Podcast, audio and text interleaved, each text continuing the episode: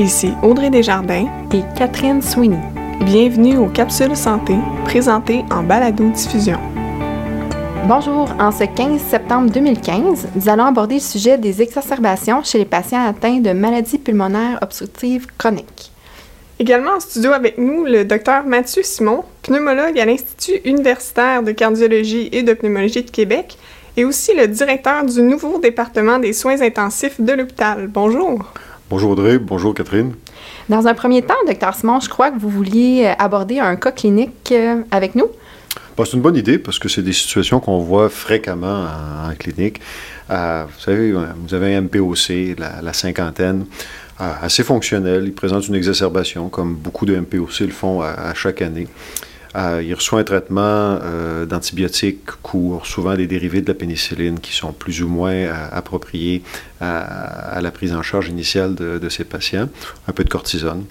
Il se sent un peu mieux pendant les 7 à 10 jours euh, de la durée du traitement. Puis très rapidement, après ça, les symptômes reviennent. Puis souvent, ces patients-là, on les revoit au sans rendez-vous, on le voit en salle d'urgence avec une exacerbation un peu plus sévère que celle qu'il y avait initialement. Puis ça, ça, témoigne comment est-ce qu'on est euh, relativement mal outillé pour traiter, diagnostiquer des, euh, des, complications relativement fréquentes de la MPOC qui conditionnent beaucoup la qualité de vie, l'autonomie euh, du patient, puis qui coûtent extrêmement cher au système. Comment cette situation aurait-elle pu être évitée au quotidien? Alors, le, traitement de, la MPOC permet, s'il est efficace, de réduire les exacerbations. D'ailleurs, c'est un des points d'efficacité principal des traitements bronchodilatateurs qui sont présentement euh, disponibles. Donc, un traitement avec une bronchodilatation à courte ou à longue action, parfois avec des thérapies combinées en fonction du consensus de traitement des, MPOC et en fonction de la sévérité de l'obstruction bronchique, nous permettent d'une part d'assurer que le patient euh, va avoir suffisamment de dilatation bronchique pour éviter et réduire la fréquence des exacerbations. Bien sûr, il y, a, certains patients chez qui la fréquence d'exacerbation, la sévérité de la maladie nous oblige à faire d'autres euh, interventions. Euh, par exemple, un plan d'action écrit, de l'éducation médicale, de la réadaptation euh, pulmonaire et certains médicaments comme le reflumilaste, par exemple, le Daxas, qui permettent chez certaines populations assez ciblées de réduire les exacerbations. La vaccination contre l'influenza est également recommandée chez, ces patients, tout comme la vaccination contre le pneumocoque. Vaccination qui réduit peut-être pas tant que ça les, euh, les exacerbations infectieuses d'MPOC qui ne sont pas dues au pneumocoque, mais réduit leur risque de pneumonie qui, chez un patient MPOC, a un impact massif sur, euh, sur la qualité de vie et même sur le pronostic vital.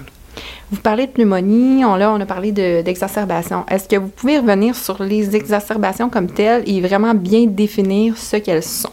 C'est une, vieille, vieille définition, euh, Catherine. L'exacerbation, ça remonte à Dr. Antonison en 1981, une éternité par les standards médicaux. Et en fin de compte, une exacerbation est définie comme la présence de deux des trois symptômes suivants chez un patient connu MPOC, soit une majoration de la dyspnée, une majoration de la quantité d'expectoration produite euh, quotidiennement et une différenciation dans la couleur de celles-ci qui deviennent plus euh, infectieuses, plus colorées, plus abondantes, plus collantes. Bref, toutes des choses dont on aime discuter comme ça si vous écoutez ce podcast en train de manger. Bien sûr. On sait que les patients atteints de maladies pulmonaires obstructives chroniques présentent euh, plusieurs comorbidités. Donc, comment on fait vraiment pour différencier les causes de dyspnée chez ces patients-là? C'est une excellente question, Audrey. Euh, en fin de compte, on pense que 70 à 80 des, de ce qu'on appelle une exacerbation MPOC est liée à une exacerbation infectieuse, qu'elle soit bactérienne ou virale. Le 30% qui reste peut être influencé par euh, d'autres facteurs de comorbidité ou de co-infection. Par exemple, le smog, hein, dans l'été, même l'hiver parfois maintenant, euh, est une cause de la pollution atmosphérique, est également une cause d'exacerbation de, de MPOC. C'est également des patients qui sont fumeurs, donc qui sont à risque d'avoir de la maladie coronarienne. Alors, une arythmie, un syndrome ischémique cardiaque peuvent donner le change pour une, euh, pour une exacerbation aiguë. Ils vont faire la différence. Ce sont des patients plus tard dans leur maladie qui sont souvent immobilisés, donc les thrombophlébites et les embolies pulmonaires peuvent également mimer une exacerbation infectieuse, tout comme un pneumothorax sur une rupture d'une bulle d'emphysème ou encore une euh, fracture de côte sur l'ostéoporose médiée par la prise de stéroïdes régulière, le tabagisme ancien, l'immobilisation, l'âge avançant. Alors, toutes ces, causes doivent être considérées dans le, le diagnostic différentiel de l'exacerbation. Puis, bien sûr, on n'est pas obligé de les exclure formellement euh, chez chaque patient, ça serait, ça serait, impossible, mais il faut quand même le garder en tête, puis surtout se dire que si le patient ne répond pas correctement au traitement de première intention, se dire est-ce que je suis sûr que je, traite la bonne, la bonne maladie? Est-ce que l'aggravation des symptômes respiratoires lors d'une exacerbation aiguë est un signe de la progression de la MPOC? Bonne question, puis on ne le sait pas. Euh, on sait que les patients qui font plus d'exacerbations vont plus rapidement euh, amenuiser leur VMS et avoir des scores de qualité de vie qui sont moins bons. On n'a pas réussi à faire le lien entre la fréquence des exacerbations et la causalité de la baisse de la fonction respiratoire. Puis manifestement, un patient qui a plus d'obstruction est plus à risque de développer une exacerbation. Alors c'est un, un cercle vicieux, c'est la question de l'œuf ou la poule, mais très certainement, les thérapies modernes ont comme cible principale la réduction des exacerbations en offrant une bronchodilatation maximale.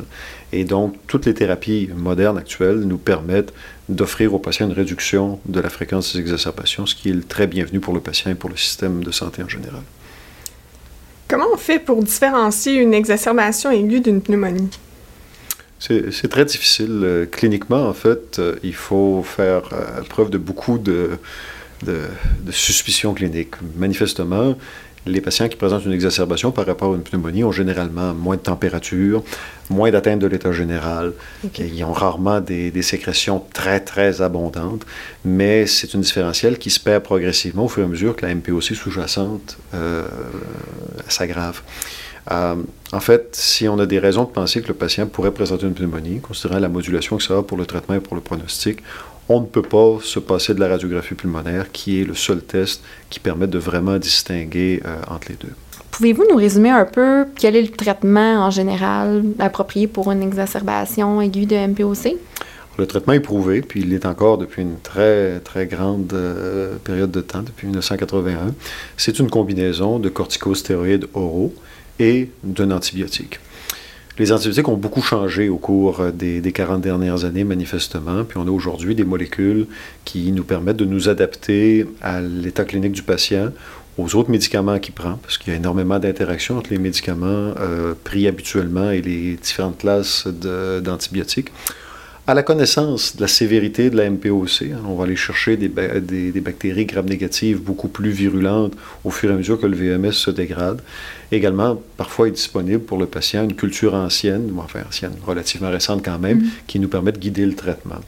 Donc, on se base là-dessus, puis sur la comédication, pour choisir le traitement antibiotique. Puis on sait maintenant qu'avec la majorité des molécules modernes, un traitement de 5 à 7 jours est suffisant. Donc, il ne faut pas errer sur des traitements beaucoup plus long, à moins d'avoir des bactéries vraiment résistantes, euh, parce que l'utilisation de longues thérapeutiques antibiotiques favorise l'émergence de résistance chez le patient puis dans la population en général. L'autre portion importante du, traitement, puis ils vont de pair, c'est la prescription d'une corticothérapie orale. La corticothérapie orale a montré une augmentation de la rapidité de résolution des symptômes, une réduction de la fréquentation hospitalière et une amélioration rapide de la qualité de vie du VMS chez, les populations MPOC. Euh, il y a beaucoup de débats quant à la thérapie optimale. Euh, les doses de stéroïdes changent beaucoup, mais comme pour les antibiotiques, on a tendance maintenant à minimiser la durée de traitement, si bien que 30 mg de prénisone, pas une dose facile, mais 30 mm. mg, c'est ce qui est recommandé, mm. pour une période de 7 à 10 jours, apparaît maintenant euh, dans la norme de pratique.